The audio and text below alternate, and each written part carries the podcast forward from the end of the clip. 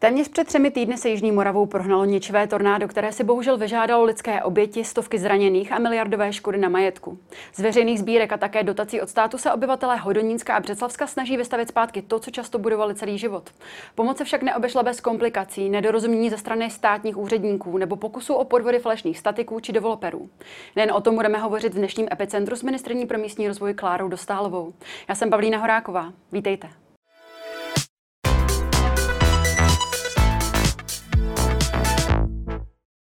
Dobrý den, paní ministrně, děkujeme, že jste se na nás udělala dnes čas. Dobrý den i vám. Jak zaznělo na začátku, tornádo se na Hodonínsku a Břeclavsku vyžádalo nejen oběti na životech, stovky zraněných, ale i miliardové škody na majetku. Mě by zajímalo, paní ministrně, máte informace o posledních číslech, kolik, kolik už eh, tedy ty škody dosáhly, jaké výše? Tak bohužel vyčíslené škody stále ještě nejsou, protože my skutečně teď se snažíme sehnat co nejvíce takzvaných odhadců škod. To znamená, můžou to být autorizovaní inženýři, projektanti, samozřejmě likvidátoři pojišťoven, všichni nám přislíbili pomoc, takže to je teď to nejdůležitější. Takže škody ještě do posledních korun takzvaně vyčísleny nejsou ani na straně občanů, ani na straně obce. Zatím máme údaje, kolik vlastně lidí požádalo o tu státní pomoc a to číslo je 663, z toho zhruba 87 lidí požádalo o zálohu na demolice. Mm-hmm. Lidé tady z těch zasažených oblastí, jak jste zmínila, mohou žádat o dotace na obnovu bydlení v rámci programu Živel, a to tady až 2 miliony korun. A další 3 miliony mohou získat formou zvýhodněného úvěru. Z jakých podmínek mohou tedy lidé uh, tyto dotace žádat? Tak my jsme samozřejmě se snažili udělat pro ty lidi úplně maximum toho, aby skutečně nemuseli dokládat nic, co si úředník je schopen zjistit sám. Mm-hmm. Takže nám pro tu první žádost stačilo, aby si to lidi nafotili na mobil, prostě nebo nějakou, aby samozřejmě aspoň ukázali, jak velká ta škoda je, aby se dalo říkat, ano, tady vlastně rovnou budeme čekat třeba na posudek statika, na demoliční výměr, protože je jasné, že ta škoda je obrovská, nebo tady se jedná o střechu, tady vlastně vás budeme navádět k tomu, jaké doklady je potřeba na opravu a rekonstrukci toho obydlí. Hmm. Takže ty žádosti je to většinou na čestné prohlášení, jo, prostě když třeba i ztratili doklady ty lidé, jo, protože samozřejmě přišli o všechno, stačilo jenom, aby starosta obce potvrdil, že skutečně to je člověk, který žije v této nemovitosti. Takže to, ty první podmínky byly velmi jednoduché. Mm-hmm. Potom k té samé samozřejmě podpisu to, té smlouvy je právě potřeba ten odhad té škody, abychom věděli skutečné škody. Jo, znova říkám, skutečné škody znamená, aby tam byly promítnuty současné ceny stavebních prací, současné ceny materiálu, aby ti lidé skutečně dostali tu pomoc, kterou potřebují pro to, aby to obydlí obnovili. Mm-hmm. Na co všechno mohou ty prostředky získané touto dotací použít? Tak je to na rekonstrukci obydlí jako takovou. Jo? To znamená, když jste tam měla domeček, tak aby tam stál domeček. Je to samozřejmě včetně třeba podlah, krbů, jo, prostě samozřejmě omítek, prostě všeho. Někde zaznělo, že to je jenom na hrubou stavbu, to je úplný nesmysl, je to samozřejmě na celkovou rekonstrukci toho obydlí. Ale už to není spojené s tím, že byste si za to mohla koupit auto nebo postavit nový bazén. Je to skutečně proto, aby ti lidé měli střechu nad hlavou, to znamená, na to to je. Proto jsme se i snažili jednat se všemi těmi neziskovými organizacemi, aby naopak ty veřejné sbírky třeba byly i na ty jiné náklady, které jsou spojeny s tou, s tou tragédií, s tím tornádem, že ti lidé přišli kompletně o zahrady, o altány, auta, jo, prostě vybavení domácnosti a tak dále. Takže já si myslím, že právě tím, jak se ta podpora vlastně bude doplňovat, tak je to hmm. pro ty lidi eh, to nejvíc přínosné. Jste zmínila uh, bazény, auta, ale lidé přišli právě i o takové ty provozní věci, jako je pračka nebo vůbec jakékoliv vybavení interiéru. Na ty se tedy tato dotace nevztahuje. Ne, ne, ne, tahle je skutečně na ob, eh, o vlastně rekonstrukci obydlí nebo obnovu obydlí. Právě proto jednáme s těmi neziskovými organizacemi, aby z těch veřejných sbírek podpořili právě to vybavení domácnosti lidé, protože oni skutečně nemají pračky, nemají prostě to základní hmm. vybavení kuchyně a tak dále, tak aby si to z toho mohli koupit. Na sociálních sítích zaznívá kritika, um, že například při stavbě nového domu lidé nemohou zvětšit svoje obvodové zdi. Uh, pokud tedy zvětším své obydlí, nemám na dotace nárok. Proč? Tak to není. My jsme tam dali rozpětí 80 až 120 mm. Ale zase na druhou stranu státní podpora má skutečně sloužit k tomu, abyste se co nejrychleji vrátila do svého běžného života. Pokud někdo chce prostě najednou daleko větší metry čtvereční, tak samozřejmě tu dotaci asi využije na ty základní věci, ale na tom se pak bude muset vzít klasický komerční úvěr, protože my jsme skutečně připraveni a můžou až do 120 metrů. My samozřejmě hmm. nejsme schopni to zarámovat úplně přesně, můžou ty zdi posunout a 120 metrů čtvereční, to znamená 120 procent, pardon, hmm. 120 procent, tak samozřejmě tam se ti lidé i s tím posunutím těch obvodových zdí vejdou. Hmm. Jak rychle se lidé k těm finančním prostředkům vlastně dostanou? A zajímalo by mě ještě i, jaká je situace právě se stavebními povoleními. Předpokládala bych, že stavební úřad je zahlcen. Vydali jste nějaká doporučení, jak postupovat v této situaci, jak to třeba ulehčit? Tak já to mám od začátku. Co se týká té zálohy, pokud požádali lidé o zálohu, tak do sedmi dnů už je vyplaceno více jak 12 eh, záloh. My teď právě čekáme na, to, na ty demoliční výměry, to znamená na to potvrzení od obce, od statiku, že skutečně je potřeba ten dům zbourat, takže je tam spoustu čekatelů, kteří čekají na toto potvrzení. Eh, co se týká stavebních úřadů, jsme okamžitě samozřejmě udělali online metodické dny, aby jsme se s úředníky stavebních úřadů jim řekli, jak postupovat podle paragrafu 177 stavebního zákona, který právě myslí na ty živelní pohromy, že stačí skutečně ohlášky, že stačí, pokud ti lidé musí demolovat, tak mohou demolovat hned a teprve poté to oznamují neprodleně stavebnímu úřadu. Co se ale ukazuje jako problém hmm. je, že samozřejmě je nedostatečná kapacita stavebních úředníků na stavebním úřadu a tady se to ukazuje v plné nahotě to, co vlastně na co cílí nový stavební zákon, aby to byl jeden tým, který se může podle potřeby posilovat. My bohužel neumíme dneska posílit ty lidi, to znamená, zkoušíme to vymýšlet s panem hejtmanem, trošku se drbeme pravou rukou za levým uchem.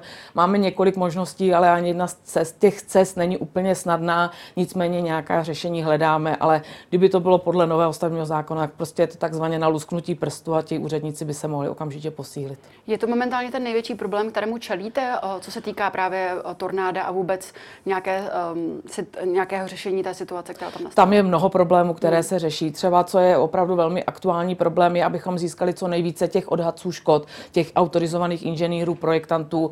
My jsme se i domluvili s panem Hejtmanem, že kdyby bylo potřeba třeba i nějaké finance, že se o to podělí Homoravský kraj a Ministerstvo pro místní rozvoj.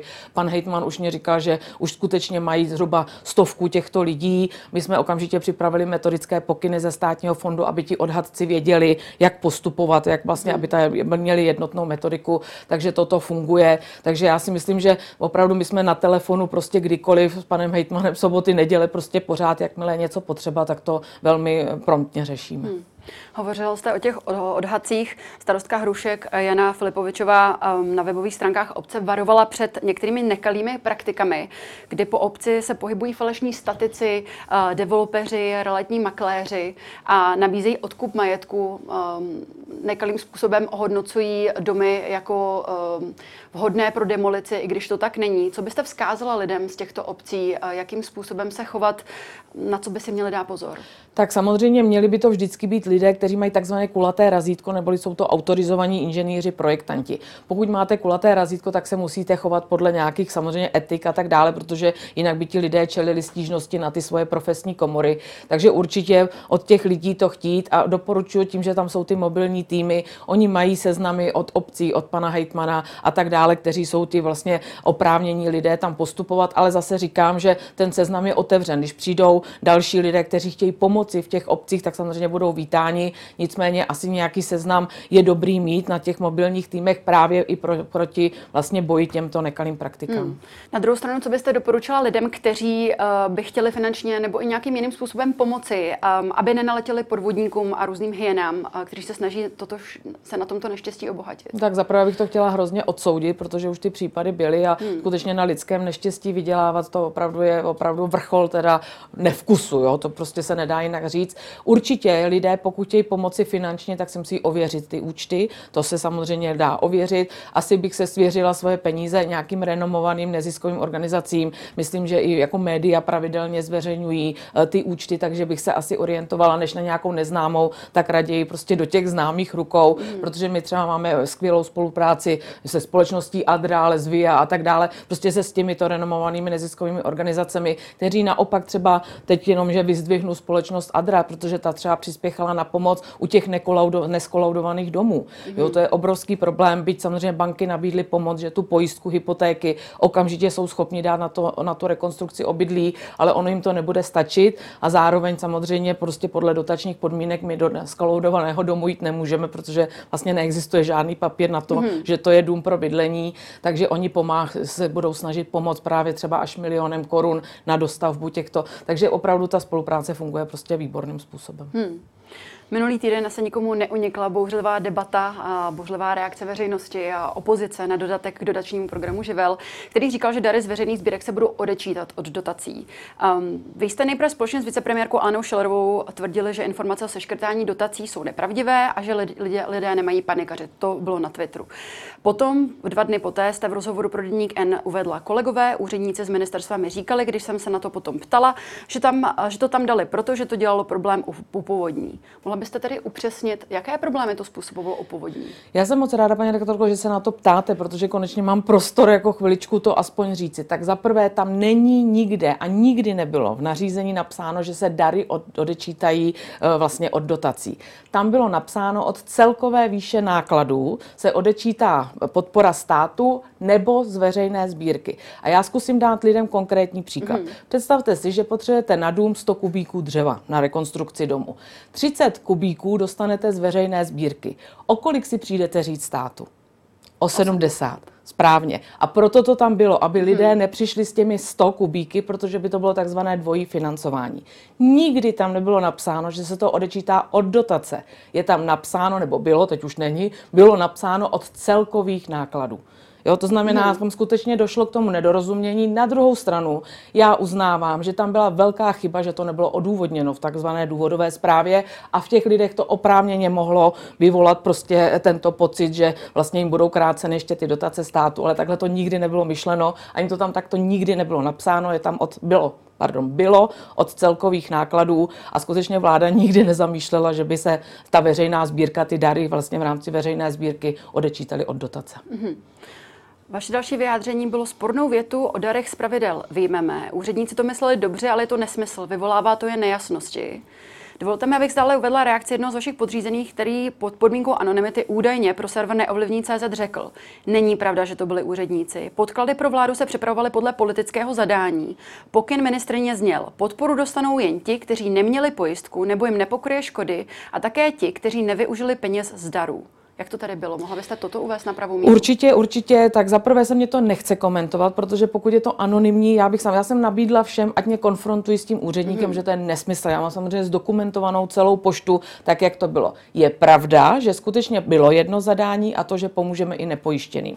A to tak skutečně bylo. My jsme jednali i s pojišťovnami. Nakonec jsme se domluvili, že to nařízení vlády bude k tomu jednomu jedinému dní, protože bychom měli jako stát vlastně podporovat ty odpovědné občany, kteří se pojišťují. Na druhou stranu prostě musíme být trochu solidární a upřímně, ruku na srdce každému, kdo toto poslouchá, kdo tady čekal tornádo typu F4 nebo downburst, to jsou jevy, které tady nikdy nebyly. Je jasné, že od tohoto okamžiku je dobré se pojišťovat, že už tady asi můžeme čekat úplně všechno a skutečně je potřeba uh, vlastně lidi motivovat k tomu, aby se pojišťovali. Proto vlastně, když jsme měnili to nařízení, tak jsme nakonec teda došli k nějaké dohodě s Českou asociací pojišťoven a zvýhodňujeme tam ty pojištěné tím 30% bonusem.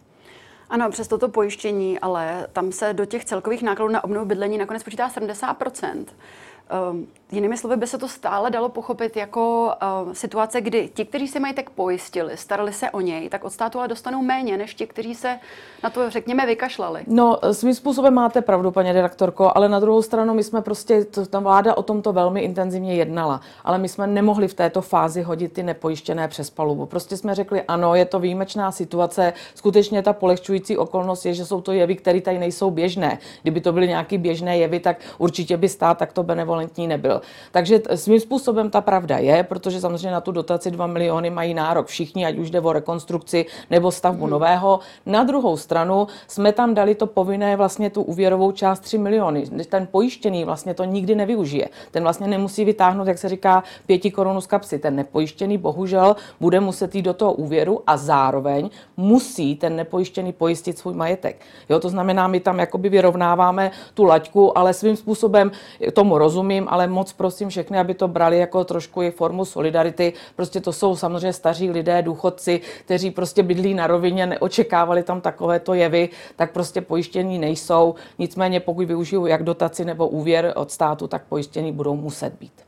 Na druhou stranu vy říkáte házet ty nepojištěné přes polubu, to by asi nikdo nechtěl, ale nedalo by se prostě pomoci jim oběma těm skupinám stejně, že by se neznevýhodňovali ti, kteří jsou pojištění. Ano, ale nikdy nemůžete vlastně očekávat, vždycky se musí vypočítat ta celková škoda. A není přece možné, když celkovou škodu budete mít 4 miliony, že dostanete 6. Mm-hmm. Jo, to prostě, jo, ty, to, to pojištění, to se samozřejmě od toho musí odečíst. Na druhou stranu my vnímáme, že u těch pojištěných tam, ty mají taky spoustu více nákladů, které nesouvisí jenom s tím obydlím. Mm-hmm proto ten bonus, protože když si vezmete, že třeba z milionu pojistky 700 tisíc byste teda dala ve prospěch vlastně k tomu od té rekonstrukci obydlí a 300 tisíc můžete použít na cokoliv. Mm-hmm. Na cokoliv. Jo? To znamená, plus samozřejmě k tomu budou ty sbírky a tak dále, tak proto ten bonus tam takto je. Ještě kdyby se vrátila k tomu spornému dodatku nebo k té sporné větě. Vy jste ji nakonec vyjmuli. Mě by zajímalo, a opravdu mne, si se pletu, ale um, ty všechny dotační eh, tituly vy schvalujete osobně nebo je dostáváte alespoň na vědomí? To jste si toho nevšimla, nebo došlo tam k chybě? Tak, je potřeba říci, protože zase, zase mě prostě konfrontují s tím, že jsem to hodila na úředníky. Nikdy nic takového jsem neřekla. Oni se mě ptali, jak se to stalo, že se to tam hmm. dostalo. Samozřejmě, že nám to připravuje legislativa, připravuje nám to odborné zázemí, ty texty. A když jsem se na to ptala, sice ex post, je to pravda, ale nikdo na to neupozornil, ani třeba z legislativní rady vlády, že by tam toto dělalo problémy, tak jsem se k mých kolegů ptala, proč jste to tam dali, nebo z veřejné sbírky. A oni mě přesně řekli, že už jsou to pamětníci, že si pamatují u původní a že tam skutečně byl obrovský problém s tím dvojím financováním. To jsou ty dotační pravidla, proto to tam takto dali. Nikdy tím nebylo zamýšleno odečítat dary od dotace, ale znova říkám, chyba, velká chyba byla, že to nebylo zdůvodněno v důvodové zprávě. Hmm. Paní ministrině, poslední otázka k tomuto tématu. Pojďme tady ještě přesně ujasnit pro naše diváky. Dary se tedy z dotací neodečítají. Ano. Jak to tedy přesně bude fungovat? Tak znova opakuji, dary se od dotace neodečítají. Vždycky se to musí vztahovat k celkové výši škody. To znamená, když máte celkovou výši škody 4 miliony a z toho budou třeba, já nevím, prostě k tomu budou ještě, eh, prostě dotaci dostanete 2 miliony, nechcete jít do úvěru, k tomu si vezmete milion k té sbírky a tak dále. Takže od dotace nic neodečítáte. Celý to smysl toho nařízení, té věty bylo, aby se jedna faktura neplatila dvakrát, neboli aby bylo zamezeno dvojímu financování. Poslanci budou dnes rozhodovat o osudu nového stavebního zákona. Zákon jednomyslně vetoval Senát a pokud ho chce sněmovna přehlasovat, bude potřebovat nejméně 101 hlasů. To už bude tématem další části Epicentra s naším hostem ministriní pro místní rozvoj Klárou Dostálovou.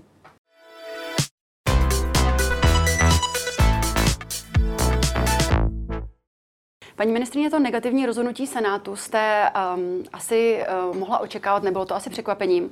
Nemůžu se tady nezeptat, proč uh, jste podle vás nenašla dostatečná vůle ten nový stavební zákon projednávat dříve, než v závěru této sněmovny?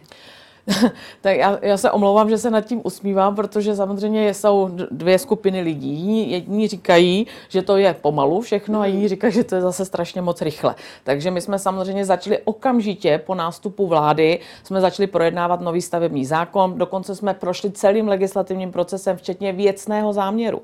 To znamená, byl věcný záměr, schválila ho vláda, samozřejmě celý mezirezorty k věcnému záměru vláda, pak paragrafové změní mezirezorty, ten se opakoval třikrát, jo, pak samozřejmě samozřejmě legislativní rada vlády jednala opravdu dvakrát dva dny, to znamená věnovala se tomu opravdu velmi detailně. A sama legislativní rada vlády říkala, že žádný další mezirezort už tomu nepomůže, protože tam je prostě takový ten filozofický spor. Nechat hmm. samozřejmě ty stavební úřady na obcích nebo je dát ve prospěch nebo do gestce státu. Je potřeba znova říci, že stavební řízení je kompetence státu a stát jediný, co udělal, je, že si řekl, že si to bude vykonávat sám, nikoli v prostřednictvím obcí. A teď se to ukazuje, já vím, že to je jako třeba možná nevhodný to říkat, ale na té situaci toho tornáda, kde chybějí stavební úředníci na stavebních úřadech, tak my je dneska neumíme navýšit. Prostě to nejde. Hledáme cestu přes zákonníky práce nebo prostě přes umělou nečinnost úřadu, což se samozřejmě ty úřady asi budou bránit. Jo, prostě je to opravdu taková složitá cesta, místo toho, aby to byl jeden tým lidí, kteří si samozřejmě může postílit, pokud to to bude potřeba. A já když tak ukážu jenom, aby to opravdu bylo pochopeno. Já jsem si připravila takovýhle obrázek, hmm. aby všichni vlastně diváci viděli, toto je současná situace. Jeden konkrétní kraj, na území toho kraje je zhruba 150, eh, pardon, na území toho kraje je 48 stavebních úřadů, 150 úředníků. Hmm. A tito si mezi sebou neumí pomoct. Takže tady máte jednoho, tady máte dva, tady máte tři a tak dále, ale tito lidé spolu nemohou spolupracovat. Než to my chceme, aby toto byl jeden tým lidí. Aby hmm. tito lidé, když tady se sejde 30 projektů, aby jim okamžitě mohli pomoct kolegové samozřejmě z těch sousedních stavebních úřadů. Nebude žádná, žádným případem nebude omezení dostupnosti stavebních úřadů. Toto budou takzvaná územní pracoviště toho krajského stavebního úřadu, který bude na úrovni kraje. Tento model, ta desítka uprostřed, je, to je odvolací orgán. To znamená, když všichni tito se budou odvolávat nebo budou nečinní, to znamená nestihnou huty, tak na úrovni kraje to bude vyřizovat pouze 10 lidí, ale zase jim nikdo neumí pomoct. Takže ty lhuty prostě v tom dnešním modelu nejde dodržet. To prostě hmm. nejde. Ty lidé tomhle samostatně nebudou schopni zvládat. Ale když na těch projektech bude pracovat tým 150 lidí, no tak to už je samozřejmě jiná debata. Jo, takže takto jsem se to pokusila vysvětlit. Bohužel v Senátu, ale oni mě to řekli na rovinu, že tam prostě tím, jak je hodně starostů a tak dále, že to je pro ně nepřekonatelné to rozpojení toho modelu, že chtějí, aby to zůstalo dále na obcích. Na druhou stranu já v Senátu musím poděkovat, že oni vyzdvihli spoustu těch dobrých věcí, které v stavebním zákonu jsou, jako je například odstranění toho pingpongu mezi prvostupňovým a odvolacím orgánem, tak, takzvaný apelační principy, že se zjednoduší projektová dokumentace. Lidé mě píšou, my si chceme postavit takový malý rodinný domek a stavební úřad pro nás chce dokumentaci jak k jaderné elektrárně. Tak mm. přesně na tyto věci jsme reagovali. Také jsme reagovali na to, že lidé opravdu jako už jsou unavení tím, že než vůbec podají žádost na stavební povolení, tak musí oběhnout, já nevím, 40 úřadů, aby jim dali takzvané závazná stanoviska. Proč? Proč to neudělá stavební úřad? Proč má obíhat stavebník? Proč ne papír? Takže toto všechno jsme změnili a to senátoři ocenili. Bohužel, ale jako to rozpojení toho, toho modelu je pro ně velmi zásadní. Hmm. Minulý týden na této židli seděla ministrně práce a sociálních věcí Jana Maláčová, která zde přiznala, že po několika leté snaze se důchodová reforma neuskuteční. A upřímně tady řekla, bohužel v tom jsem neuspěla. Neobáváte se, že budete v podobné situaci? Tak samozřejmě se obávám, ale bylo by to opravdu v neprospěch České republiky. My pan před sebou máme 970 miliard z evropských fondů. A já si myslím, že konečně už bychom mohli začít jako stavět na kvalitě, nikoli v kvantitě, jenom proto, aby jsme ty peníze vyčerpali. Hmm. Ale kvalitní projekty samozřejmě nesou sobě architektonické soutěže, všechny tyhle věci a prostě bohužel velmi zlouhavé stavební povolení. Takže prostě chceme to kvalitně prostavět, tak si prostě změňme zákon. Teď jsme vlastně opravdu jedni z nejhorších na světě v té otázce stavebního řízení. My máme třeba problém, když o tom hovořím s ekonomy, tak oni říkají, investoři se začínají zajímat o délku stavebního řízení a jdou za, k sousedům, za hranice, hmm. kde to prostě trvá samozřejmě daleko kratší dobu. No ale to přece není v zájmu nás všech. Kdybyste viděla těch mailů, co já mám od mladých lidí, že mají výhodnou hypotéku, která jim končí třeba za dva měsíce a již rok a půl řeší stavební povolení na malý rodinný domek. Tohle je nemožné. To hmm. se skutečně musí změnit, ale bez toho, aniž by stát vůči občanům dodržoval huty, to opravdu nepůjde. My ze strany developerů slýcháme argument, že za růst cen na, nemo, na, na nemovitostí mají vliv i právě veřejný sektor. Pra, uh, především díky změnám DPH, změnami uh, v technických norem. Nyní navíc v době uh, covidové, řekněme, nebo za ten rok a půl pandemie, dochází k rekordnímu růstu cen stavebních materiálů. U některých je to dokonce až o 100 a více procent. Co v tomto ohledu bude Ministerstvo pro místní rozvoj dělat? Jak pomůže? Tak co se týká stavebních prací, co se týká samozřejmě materiálu a tak dále, to je spíše dotaz teda na Ministerstvo průmyslu a obchodu, mm. to my neřešíme. My se samozřejmě velmi eh, vážně zabýváme otázkou dostupnosti bydlení, ale tady je potřeba si říci, jak to skutečně je, protože my máme nastaveno, že samozřejmě bydlení je odpovědnost každého jedince, stát má pomoci těm, kteří si nedokáží pomoci sami. Ono už to začíná být paradoxně takové, že už se nedokáže pomoci skoro nikdo sám, protože nejsou pozemky, nejsou byty, vlastně není ta dostupnost toho bydlení. Nicméně tu bytovou politiku mají a priori řešit obce stát má dávat nástroje k tomu, aby ty obce to mohly dělat. Takže my máme na ministerstvu podporu tzv. technické infrastruktury, což je za investování pozemků pro bytovou výstavbu. Máme komunitní bydlení pro seniory, sociální bydlení, družstevní bydlení, nájemní bydlení, prostě všechno, domy s pečovatelskou službou. Dáváme nově výtahy do domů, kde prostě, aby se seniori nevystěhovávali, protože bydlí ve čtvrtém patře a tak dále. Všechny tyto nástroje stát má. Ale ten, kdo staví, kdo je ten investor, musí být buď samozřejmě podnikatel, podnikatelský sektor nebo obec. Ale bohužel obce se samozřejmě narážejí na svoje vlastní územní plány, nejsou samozřejmě pozemky pro bytovou výstavbu.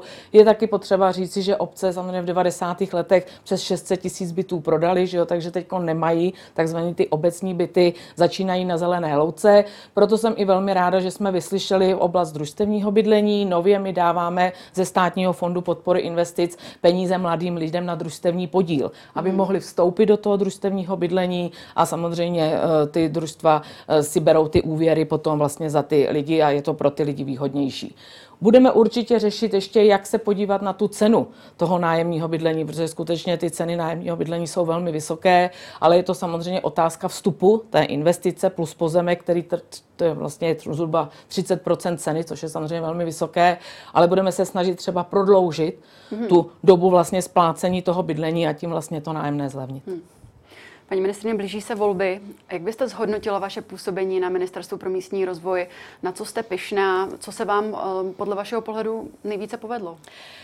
No, tak já musím říct, že to bude působit asi hrozně, tak jako, že se hmm. člověk chválí, ale já jsem hrozně ráda, že nebudeme vracet ani korunu do Bruselu, protože tím, jak já ty fondy dělám opravdu lete letoucí, já už jsem takový inventář prostě od roku 2002, tak ty mechanismy znám, to znamená, jsem velmi ráda, že mě i vyhověla paní ministrině financí, přezávazkovali jsme takzvaně jeden program, že kdyby to ostatní nezvládali, tak aby jeden program vlastně absorboval ty peníze, což je program pro města a obce, kde ty, kde ty záměry jsou. Takže já si myslím, že se nám to podaří, pokud se samozřejmě podaří projednat stavební zákon, tak je to ku prospěchu jako celé budoucnosti a mhm. konkurenceschopnosti České republiky. Určitě jako bych byla radši, kdyby se nám ještě víc podařilo rozhýbat ten bytový trh, ale znova říkám, to není jenom na státu, ale je třeba do nového volebního období na zvážení, zda tedy stát by neměl být znovu investorem, jako to dřív bylo. Mm-hmm. Jo, že prostě by ty stavil stát. Je to taky jedna z možností. My jsme samozřejmě furt zatím myšli tou cestou těch nástrojů pro ty ostatní, ale pokud jako nebudeme schopni to rozhýbat, tak i stát má samozřejmě spoustu pozemků, který by šlo využít bytové výstavbě, tak je to jedna z možností, mm. taková výzva pro to nové volební období ústavního zákona určitě pro mě je výzva dát eh, územní plánování do samostatné působnosti obcí, tam to také patří, ale zase musí se vymyslet ten způsob financování, že ty malé obce potom eh, by s tím mohly mít finanční starosti. Takže těch výzev je, ale zase na druhou stranu myslím si, že než přišla samozřejmě pandemie covidu, tak jsme měli opravdu výsostná čísla v oblasti cestovního ruchu, tak bych hmm. byla určitě ráda, kdyby všechny ty projekty jsme znova mohli na ně najet, aby ten cestovní ruch zase jako samozřejmě byl podpořen veřejné zakázky v zákon šlape, tak já si asi moc na co stěžovat nemám, ale samozřejmě vidím do dalšího horizontu čtyř let, co by se ještě dalo hmm. dělat. Vy jste už zmínila některé ty věci, které se, řekněme, nestihly, mm-hmm. ale něco, co se vysloveně nepovedlo, nebo co byste, ně, co byste udělala možná teď uh, tím dnešním pohledem trošku jinak? No to, ono to je velmi těžko takto říci. Asi já teď nemám na jazyku něco, co bych vyloženě udělala jinak. Samozřejmě ta pandemie nás všechny jakoby hodila zpátky, mm. že? protože jsme museli velmi promptně eh, řešit všechny ty věci s covidem a tak dále. Já jsem ráda, že v podstatě jeden segment, a to je cestovní ruch, dostal asi největší vůbec jako podporu v rámci České republiky a to je přes 8,5 miliardy korun. Samozřejmě já bych byla radši spíš jako se vrátit v čase, aby žádný covid nebyl, protože samozřejmě ten můj cestovní ruch, který já tak miluju, tak prostě hmm. dostal hrozně na frak. No, tak to je, jo, ale to nemůžu říct, že mně se to nepovedlo. My jsme dělali maximum, že jo, aby jsme ten cestovní ruch zachránili, ale celosvětově je samozřejmě obrovský problém.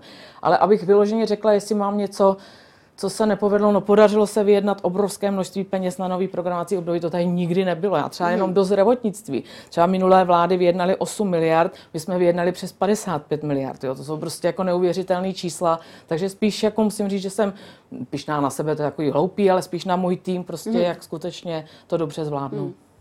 Vy jste během vedení ministerstva musela nejednou čelit tématu auditu Evropské komise ohledně kauzy dotací Agrofertu. Um, když se na to podíváme nejprve, řekněme, z té osobní roviny, um, jak jste vnímala tato obvinění vašeho šéfa a blízkého kolegy? A připomeňme, um, že premiér také čelí dalšímu návrhu na obžalobu v kauze údajného 50 milionového dotačního podvodu týkající se výstavby eh, Čapího hnízda. Tak um, jak jste vnímala ta obvinění ze střetu zájmu vašeho blízkého člověka? No já vlastně navážu na to, co už jsem říkala. Tím, že já u těch fondů jsem opravdu strašně dlouhou mm-hmm. dobu. Já jsem dělala předstupní nástroje, první vlastně k zkrácené období, druhé období prostě opravdu velmi dlouho, tak vím, jak se to v čase prostě vyvíjelo. A mě na tom prostě tím, jak to znám, prostě tu problematiku, tak já jsem od začátku vlastně říkala, že to prostě není možné, protože tím, jak sedím na té vládě, tak premiér nemá jak zasáhnout do výběru projektu. To prostě nejde. Ty mechanismy jsou nastaveny tak, že absolutně on se k tomu nedostane. On není členem ani monitorovacího výboru, aby nastavoval výběrová kritéria, ani hodnotících komisí, prostě nic. Takže to je to, co já jsem spochybnila hned od začátku, že v tom auditu je, že se přímo podílí. No to není pravda. Prostě on se přímo nepodílí mm-hmm. na mhm. implementaci evropských fondů. Nemá ze své funkce a z titulu jak vůbec. Takže toto se mně právě nelíbí, že prostě to je takto vlastně jako by opravdu chytáno eh, jedna osoba na těchto těch věcích, co se týká zemědělských dotací, ale tam jde o přímé zemědělské dotace. Na to má nárok úplně každý, kdo má hektar půdy. Mm-hmm. Jo, a tam nemůžeme přece rozlišovat, jestli je to ten nebo ten a tak dále. Zároveň se mi nelíbí to, že to nebyla vládní koalice, která vlastně iniciovala zákon o střetu zájmu. To byla přece opozice.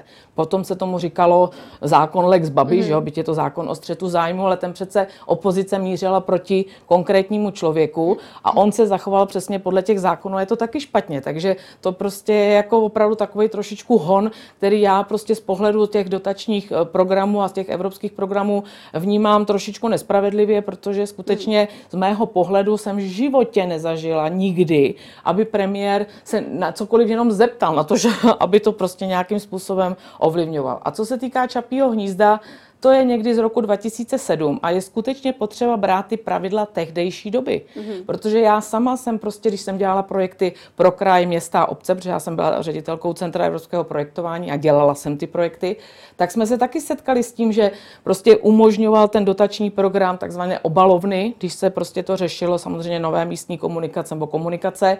A najednou přišel z Evropské komise, že obalovny ne, a bylo to prostě totálně v rozporu s českými zákony a tak dále. Takže znova musí se to vždycky vztahovat k té době. A tehdy, v roce 2007, to bylo na podporu cestovního ruchu, bylo to pro malé a střední podniky, takže oni prostě tam naplňovali uh, tu literu toho, těch hmm. podmínek toho dotačního programu. A to podle mě musí zkoumat ty dozorující orgány, zda byly naplněny ty podmínky hmm. tehdejší doby. To, že se to vyvinulo, vlastnické struktury a tak dále, jako nití, to není možné, ale dnešní optikou posuzovat ten rok 2007. Když se ale vrátíme k Agrofertu, tak um, premiér České republiky Andrej Babiš je koncovým příjemcem výhod Agrofertu. To považujete, že to není problematické, tento fakt?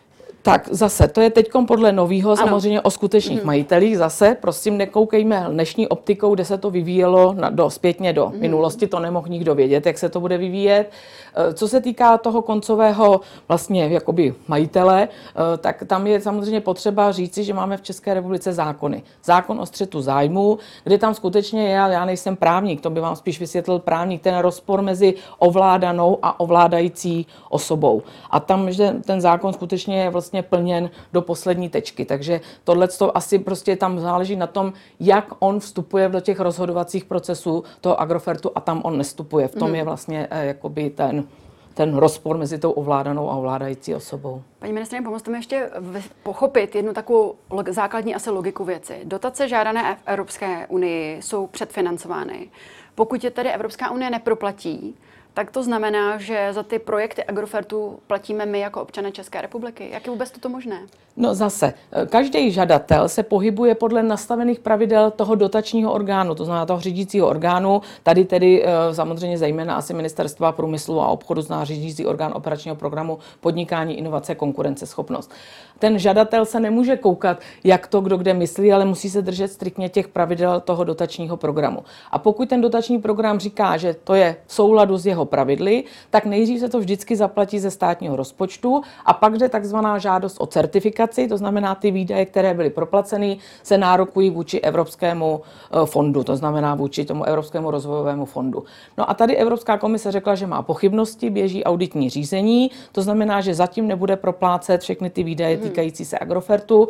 Nicméně prostě my jsme dali i pokyny, že prostě od toho data, kdy vlastně ten audit začal běžet, že se neproplácí ani z českých peněz, ale teď třeba jsme byli dohodnutí s Evropskou komisí, že skutečně tu jednu žádost pošleme, protože i sám Evropský soudní dvůr řekl, že to není žádnou, žádný právní statut, ten audit, to je jenom názor. Mm-hmm. A že samozřejmě ten, ten rozpor mezi členským státem a auditory může rozhodnout pouze soud.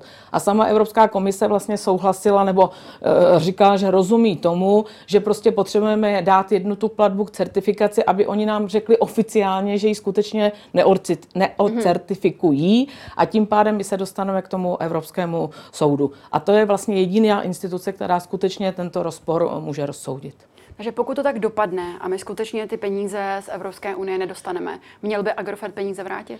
To je zase otázka, jestli se nebude soudit ten žadatel, protože znova říkám, on naplnil všechny ty podmínky Ale toho. Ale vašeho názoru, paní ministře, měl by, měl by je vrátit do této situace? No to je, to je těžké. No asi by, by měl vymáhat ten dotační orgán mm-hmm. potom žadateli. Eh, on samozřejmě si musí ten žadatel říct, jak si, jako si je vědom nějakého pochybení nebo není. A samozřejmě předpokládám, že by mohli prostě následovat další žaloby, protože by si třeba mohl ten žadatel říkat, no já jsem ale splnil všechno, co po mně ten řídící orgán chtěl.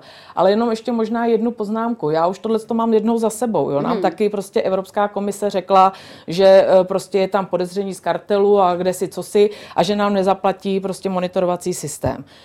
Vyšetřovala to policie, finanční zpráva, UHOS, všechny ty instituce, dokonce policie napsala, že nemá co šetřit, protože tam prostě vůbec nic nestalo. Všichni to odmítli. Auditor nám napsal, že nám neproplatí ani korunu. Po pěti letech my jsme prostě řekli, podívejte se, Evropská komise, tady máte stanoviska, všech nic se nestalo. A po pěti letech nám řekli, no tak jo, no tak my vám ty jako výdaje proplatíme. Jenomže mezi tím už došlo ke změně dvou programových období, takže díky vlastně těmto zásahům, kdy tedy pana náměstka Wagenknechta na financích, který vlastně udal Českou republiku do Bruselu, tak jsme přišli o 800 milionů. Mm-hmm. Poslední otázka. Vy jste minulý rok tady ve studiu prozradila, že se poprvé stanete babičkou.